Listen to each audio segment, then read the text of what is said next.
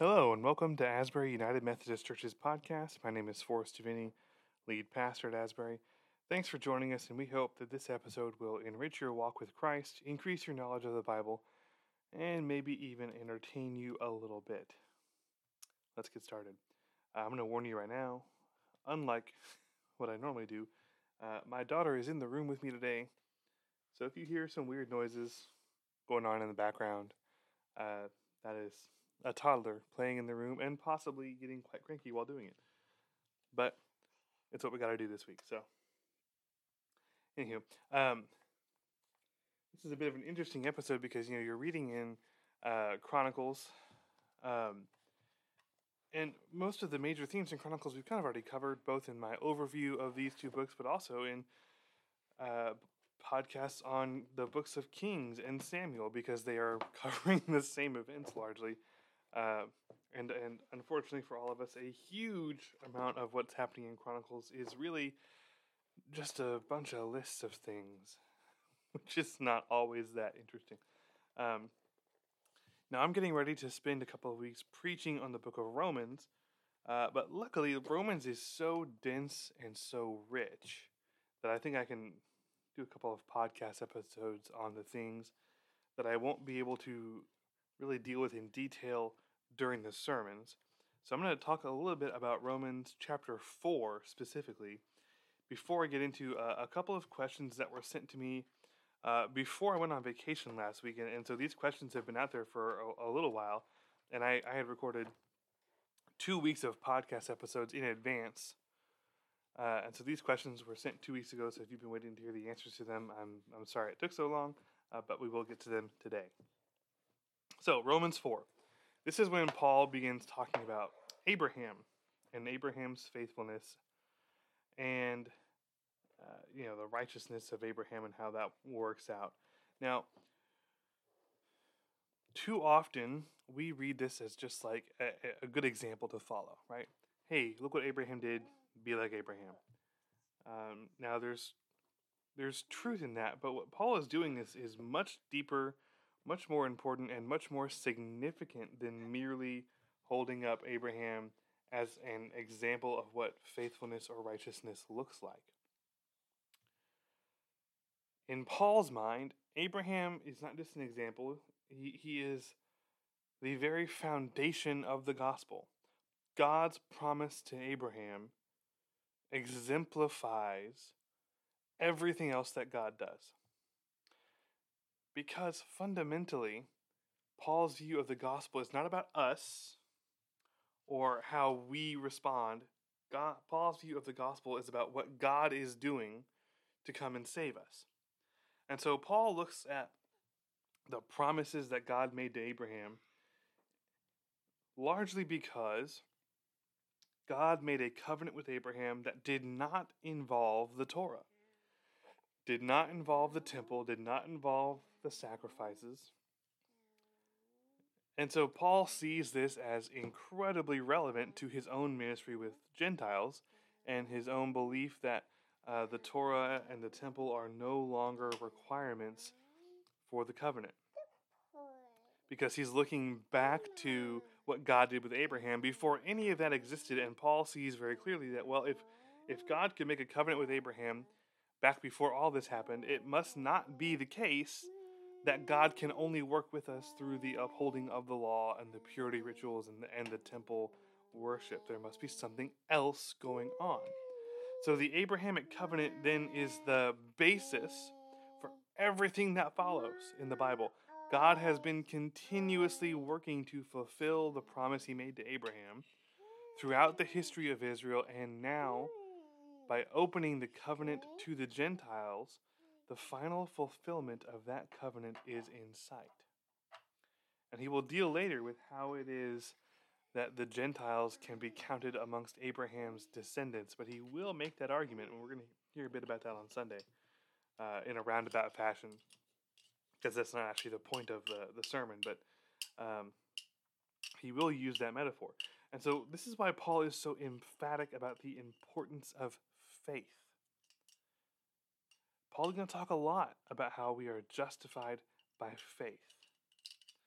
because he looks back at Abraham and sees that actually the way that Abraham was counted as righteous was because he believed and trusted in God. And more importantly, he was faithful to the covenant he had made with God. This is in contrast to the way that Jewish people of Paul's day, including at one time Paul himself, thought you achieved righteousness, which was to rigidly uphold the law as laid out in the Torah. So he's he's not so much contradicting Jewish teaching as he's actually going deeper than basic Jewish teaching and saying, look, it's not just actually about these laws we're supposed to uphold. There's something deeper and more fundamental. And really, all the law does is it gives you a framework for having faith, a framework for living faithfully, but it is not the be all end all of living faithfully, and there are other ways to do it. And to understand what I'm really saying, we have to look at actually what kind of faith Abraham had. When we talk about faith, often what we really mean is belief, right? That's that's really what we're talking about most of the time when we talk about faith. When we talk about being justified by faith, most of us are, are really saying we believe that you are you are saved from your sins simply by believing in God. But that really is not actually what Paul is talking about, and that's not really a good explanation of the kind of faith Abraham had. Abraham's faith was not merely belief. Look at what Abraham does with his life, right? He because God tells him to, right? He he leaves his home behind, leaves behind everything he's ever known, the whole world he's ever known, and goes wandering around in the wilderness with no clear idea of when and where God would tell him to stop, doesn't even really know if he's walking in the right direction. He just goes. God never gives him any any more specific instruction than go. And he goes. And on top of that, he trusts in God's promise to give him innumerable descendants, even though he and Sarah were very old. And obviously, he has a slip up there with Hagar and Ishmael, but overall, he still actually believes in the promise. So, faith of this kind is not simply belief. Faith actually is about how we live. Faith is about how we relate to God. When Paul talks about faithfulness and righteousness, he is invariably talking about covenant relationships. He is talking about, when he talks about God's faithfulness and God's covenant, he is talking about God's commitment to upholding and fulfilling the promises he has made to his people in the form of his covenants. So when he talks about our faithfulness, he's talking about the same thing our faithfulness to our covenant with God. Faith is much more than, than merely believing. Faith is about everything we do, everything we live, all of that. All of it is incorporated into faith. It is the way we live our lives. So when Paul talks about faith as as a means of being counted righteous before God, what he's really saying is look, we have thought all this time that the Torah is the framework for how we live faithfully. And that and we've also thought that the only way to live faithfully was to follow Torah, to study Torah, to live out Torah as best as we can. But evidently, there is a different way. And he says that there's a different way because he looks back and he sees that Abraham, who is held up as one of the most righteous people in the scriptures, was counted as righteous and faithful, and yet he did not have Torah to follow. He did something different his faith was lived out in a way that was maybe less rigid, less well defined. And obviously, he had some slip ups along the way. But obviously, there are ways to be faithful to God that don't involve that rigid adherence to Torah law. Right? Abraham didn't take a Sabbath. Abraham didn't offer sacrifices at the temple. He didn't follow purity rituals. But he did trust in God. He allowed his trust in God to be the guiding factor in his entire life. And that is what faithfulness looked like.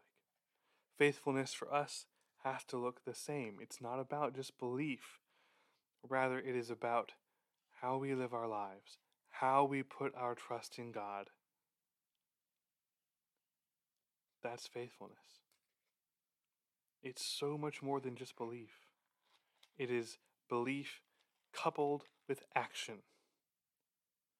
This is one of the things people have wrestled with in the New Testament for a long time, but it, the answer is really obvious. The, the question is, you know, you get all these things in the New Testament that seem to indicate that um, you're supposed to do good deeds, you're supposed to be a good person, and all this stuff, and your salvation seems to rest on it. There's this bit about where Paul says talks about working out your salvation with fear and trembling, but then they also talk about being saved by faith alone through grace. How do we reconcile those two? Simple. Faith is not just belief. Your faith is demonstrated by your actions. If your faith does not produce action, if your faith does not radically alter the way you live your life, if you don't have things that you do in your life that are purely the result of your faith and trust in God, you can't truly be said to have faith. That's what Paul is talking about here. That's going to be important as you read through the rest of Romans that that he is building his interpretation of the gospel on Abraham first and foremost. Abraham is the foundation of Paul's belief in the gospel. Now I'm going to move on to the two questions we have because they're really good questions. Uh, and I, I imagine that many of you have them. The first one is why is it so important that we read the Old Testament genealogies? And I think I'm going to add on to this a little bit that I'm sure most people are also wondering is why is it so important that we read all these lists of what tribe got what and who got assigned to work which shift in the temple and all these other things? Uh, because Chronicles is full of those.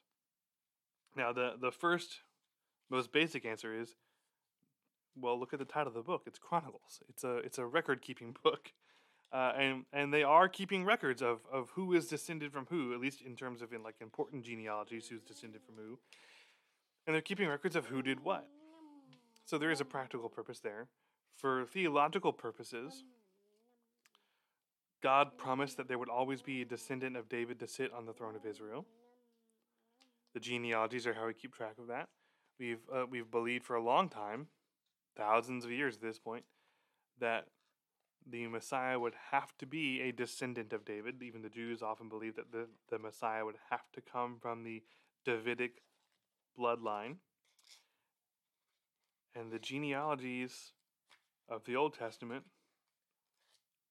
will make another appearance in the Gospels because they prove that Jesus is descended from David.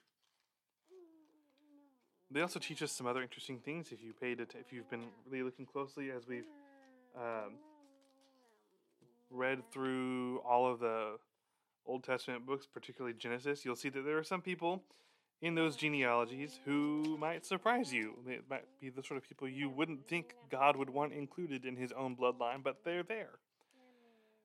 Because God works through people we wouldn't expect. Right? Think about Judah and all the terrible things Judah does in, in Genesis and, and the part where he sleeps with a prostitute, or actually, no, sorry. He sleeps with a woman he thinks is a prostitute who turns out to be his daughter in law, who was widowed by both his sons, he sleeps with her and has babies through her, and it's through those children that David and therefore Jesus are descended from. Um, and so little things like that are important in the genealogies because they teach us that God God works through anybody and everybody. There is nobody who is beneath God's action and God's love. Um, that matters. I think the other really important thing to bear in mind about these genealogies, as well as all the lists of who got what jobs, is that they remind us that we are dealing with real people and real stories and real events. Even if the stories sometimes have a bit of embellishment added to them, the people in them were real. The stories are real. It's good to remind ourselves that this is not fiction, this is not mythology. These are stories about real people. They really, truly matter. And that's powerful. Now, I am not saying that every time you read through the Bible, you should read through all those genealogies. If I'm being totally honest with you, I usually skip over them these days. I've read them. I, have read them too much. I just I, I cannot make myself sit through some of those genealogies and some of those lists now. I have read them all at this point. I mean, I, I have, and I do think that it's important. If you've never read through the whole Bible before, I, I do think it's important that you read through those genealogies at least once and maybe periodically after, just to remind yourself that we're talking about real people. That that the people who wrote these books down could trace their ancestry fairly well. Right? They knew who lived when and where. They they had an idea of who their ancestors were and what they did. Um, Here's a good example of why how, how powerful this can be. When I was ordained in the Methodist Church, I was given this document by, by our bishop. It says this On September 1, 1784, John Wesley ordained Richard Whatcoat and Thomas Vasey deacons. The next morning, September 2, 1784, he ordained them elders and Thomas Coke superintendent. A few days later, the three of them set out for America with documents and instructions from Wesley for the founding of the Methodist Church in America. During a conference held at Baltimore in December 1784, that purpose was consummated and Francis Asbury was ordained deacon, elder, and superintendent by Thomas Coke on December 25th, 26th, and 27th, respectively. Francis Asbury ordained William McKendree and Elijah Hedding. William McKendree ordained James O. Andrew. Elijah Hedding and James O. Andrew ordained Edmund S. Janes. Edmund S. Janes ordained Cyrus D. Foss. Cyrus D. Foss ordained Edwin H. Hughes. Edwin H. Hughes ordained Robert N. Brooks. Robert N. Brooks ordained Ernest T. Dixon Jr. Ernest T. Dixon Jr. ordained me, and on this 12th day of June 2021, I ordained you an elder in the United Methodist Church. I love this document. I think it is incredible. Not only to see sort of this spiritual lineage that connects me to John Wesley, but also to see how few generations there are between me and and one of my theological and spiritual heroes. The same is going to be true for a lot of the people who wrote these stories in the Old Testament. They're tracing they're tracing the distance, the generational gap between them and the people who they're writing about. Fascinating, very powerful for them. And again, just a good reminder for us that that these are real people we're reading about. These are real stories. Um, it's unlikely that the names in these stories are made up. Some of the stories may have embellishments in the details. Some of them may be so old that we will never really know how accurate the details of the story are. But I believe the names, the names are true. The names lend credibility to otherwise hard to believe stories because people are tracing it. They're not just right? Especially the Old Testament, especially in Genesis, you think about how far back those stories really go. But look at what the genealogies do there. The person writing them down is saying, Look, I didn't just hear this from anybody. This is from my great grandpa who heard it from his grandpa, who heard it from his grandpa, who heard it from his grandpa. They establish legitimacy because they're saying, Look, these stories have been passed down through the generations of our people. We didn't invent them. They have been passed down to us through our ancestors and and the reality is that, that cultures and societies that have that kind of strong oral storytelling tradition, um, it's not like the game of telephone, right? Oral tradition gets gets badmouthed all the time because people say it's like the game of telephone, where you start the phrase at one end of the group and by the end of the line it's something completely different. That doesn't happen in real life oral tradition. In cultures that do that, people are so incredibly good at telling stories that what they do is they, they tell the story over and over and over again, and people who who are authorized to know the story will correct them on the details until they get it exactly right every time. They have a system in place to ensure that they accurately and faithfully repeat the story before they are allowed to take responsibility for passing that story on to a new generation. So, by listing their ancestors, they're also listing, hey, these are the people we heard the story from. This is how you know you can trust us. So, in a way, some of these Old Testament genealogies are like the credentials of the author saying, This is why you can trust me to read this story well. So, that's why the, the genealogies matter. Now, the next question is a really good one, which is uh, how does Luke 23 43 fit into this idea of, of the resurrection and, and the coming kingdom when Jesus told the thief that he would be with him today in paradise? The background for that question, of course, is all those times that I've told you that the gospel and the Bible are not about escaping this world and getting to heaven. They are about God coming to save this world, to recreate it, and, and that we will inhabit it with Him after the resurrection in the new creation, right? The Bible is God's rescue mission where He brings His kingdom about here on earth. So, what is this bit about the thief joining Jesus in paradise? Really good question. Uh, and, and the person asking it rightly points out that the word being used for paradise is a word that's really only used twice elsewhere in the New Testament, describing like an actual sort of park like place, uh, which you know, you're talking about a place with lots of plants and, and water features and a very garden like atmosphere, kind of like a botanical garden sort of deal. We love those places now, they're beautiful and peaceful, but imagine how much more they are. Uh, held in esteem in a place like ancient Israel, where there's not a whole lot of water. It's very dry and arid and hot, um, and and that sort of park-like place would be truly awe-inspiring. Um, very important word. Uh, this this has been interpreted in a few different ways, but they all bear something in common, which is that the the Bible does seem to insist that between our death and the day of resurrection, we are, in some way, at least semi conscious and aware of what's going on. I think some of the best explanations for it kind of compare it to like a state of blissful, dreamlike sleep, right? You're resting, you're not sort of fully aware and fully conscious. The Bible really does insist that our bodies matter. We are only fully human when we, when we are embodied, and so a disembodied existence cannot be a full existence, which is why the resurrection matters. So there's this idea that in between our death and the resurrection, those of us at least who are who are counted as righteous um, are in this sort of blissful dream-like state right? The bible refers to heaven largely as this place where god is right now and where uh, things are are being stored up for that last day right? Jesus talks about storing up your treasures in heaven um, but if i tell you that i've got beer in the fridge that doesn't mean that in order to enjoy the beer you have to go climb into the fridge and drink the beer there, right? You know, you go get the beer out of the fridge and enjoy it in the living room or the kitchen or wherever. Store up your treasures in heaven because that's where you keep them until the appropriate time to enjoy them. And then you'll enjoy them here on earth when it's when it's recreated, right? When Jesus tells his disciples in the Gospel of John that he's going to prepare a place for them, right? He's going to prepare dwelling places for them in heaven.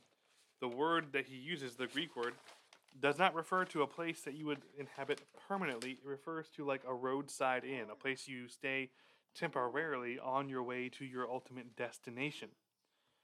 So the Bible really treats the idea of heaven, or in this case paradise, as like this place where you go to rest and wait for the final consummation of everything when God will remake heaven and earth and we will dwell with him for eternity in the new creation in our newly remade resurrection bodies.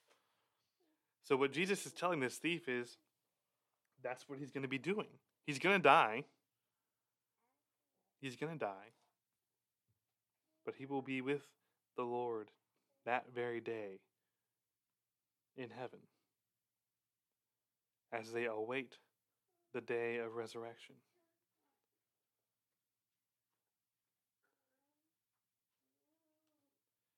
This is a bit different from how we normally like to think of this stuff, I know, because we we we have all really been raised at one point or another to think about heaven as like the ultimate destination, but that is just not what the gospel teaches. It's not what the Bible teaches. Heaven is where we go to wait for God to raise the dead, to recreate the world, to dwell with him forever in the new heavens and the new earth. We get that image very powerfully, by the way, at the very end of Revelation, and we'll talk about that when I preach on Revelation at the end of the year. But the image is very powerfully of, of this, this new city of Jerusalem coming down out of the heavens to earth.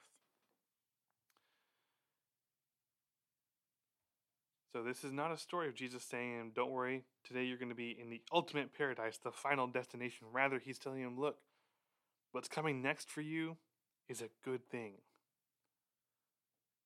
It may not be the last thing you experience because one day you'll be raised from the dead, but there is this promise that for those who, who are counted as righteous, when we die, there is there is a good thing waiting for us between now and the day of the resurrection, right? It's not like uh, the, the reason this matters, by the way, is that Jewish t- teaching up to this point hasn't really emphasized that all that much. It's talked about there, there, there's this sort of Jewish idea of an underworld that they call Sheol, which you'll see referenced sometimes in the Old Testament, and sometimes it's just referred to as the pit. And it's not really a happy, it's not really a bad place, but it's not really a happy place either. It's like this dark, gloomy underworld where the dead are waiting for God to finally step in and do something. And this is really one of the first times that Jesus himself says, No, that's not what happens. And actually, the early Christians believed that Sheol was a real place, that until until the death and resurrection of Jesus, the dead did go to wait in Sheol, a, fairly dark, gloomy place that wasn't necessarily a place of punishment, but it wasn't a place of happiness or rest either. It was just sort of you were there. It wasn't great. It was a little depressing. Um, and that when Jesus dies on the cross, and the price for all our sins is finally fully paid, he descended to Sheol and led the righteous people into heaven. That's what the early Christians believe. That's still, in a sense, what the Orthodox Church believes in the East. Um, the terminology they use is a bit different, but more or less that's what they believe that, that his death on the cross freed the people from this place of Sheol and brought them into heaven. And so, in a sense, there may be this idea that what Jesus is telling that thief right there is look, I'm about to forgive your sins. You're not even going to go to Sheol. You're going to go with me straight to the good place to await the final day. So, there is this seismic shift in what people believe about, or at least what God's people believe about what happens immediately following death right here because now it's not the place that people just go to this dark, gloomy place to wait for the resurrection, but actually that those who are righteous will maybe go to this really blissful, peaceful place. You got to understand, up until this point, even the righteous weren't exactly thrilled about the idea of death because they were going to go to Sheol. They were going to go to this place that's dark and gloomy and unpleasant for who knows how long while they wait for God to do something. Now Jesus is saying, no, no, no, death isn't like that anymore. Now when you die, it's blissful, it's restful, it's peaceful, and you will be with your God. It's very different from what Jewish people would have been taught their whole lives up to this point. It doesn't negate the fact that, that this is still a place where you're going to wait for the final day of the, of the resurrection when all people will be raised from the dead, when God will recreate the heavens and the earth. Right? Doesn't change any of that. It changes what our expectations are about what happens between now and then. So that's why that's important, and that's where that fits in. And that's all for this week, folks. As always, if you have questions about the Bible, you can email them to me at forrest.diviney at asburycc.org. You can ask them to me in person. If you see me in person, you can ask them via our church Facebook page, however you want to do it. Uh, but I'm always, always, always happy to answer your questions. I'll be back next week with a new podcast. Until then, God bless you all.